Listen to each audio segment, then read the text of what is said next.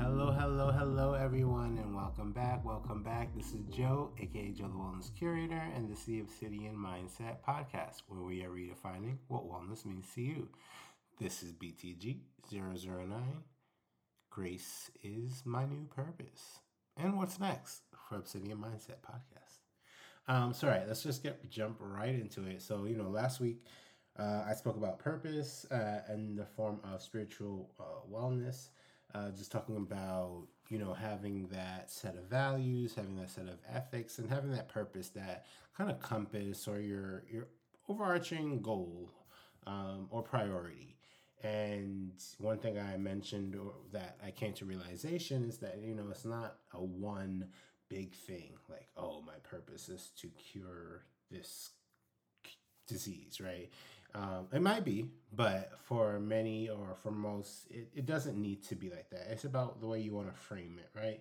And um, one thing that I noticed or that I said for, that I that came to mind or what I learned is that it could be multiple things, right? And it could uh, evolve over time. You just never know. Life and as being humans, uh, life, you know, just changes. Uh, even for me. So, for example, uh, in one week, I have become the pet daddy, uh, pet zaddy, if you will. Um, I have obtained, or I now have a beautiful eight week old golden doodle named Grace Coco. Um, she is a bundle of joy. She is uh, personality wise like me. She will lay down and chill until it's time to turn up um, and then she has a ball of energy.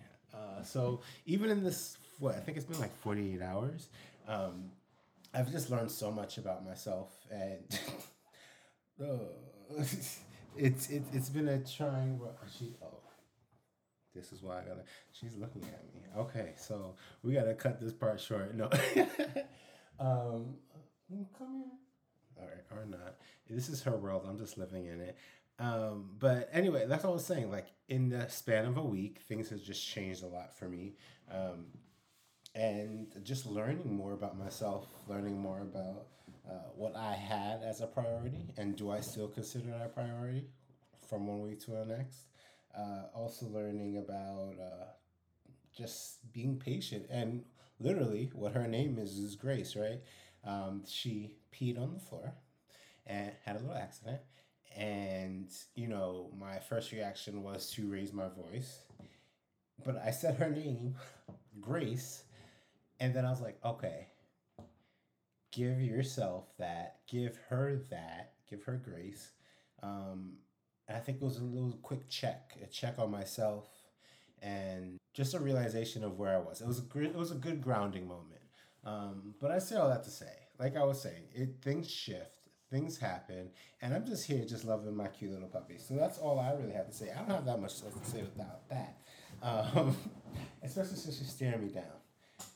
But what I really want to talk to you guys about is what's next. Um, so as you guys know, we went through eight dimensions of wellness, and originally I was going to uh, conclude, so do a conclusion episode next, and then probably another BTG but I'll fill y'all in on a new little development that we have.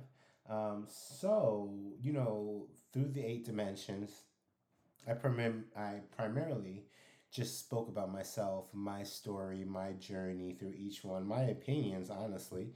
And, you know, in order, to, literally, what I said the purpose of this podcast was, is to redefine what, meant, what excuse me, redefine what wellness means to you. Like I already know what it means because I redefined it for me, but it's also about what you think, right?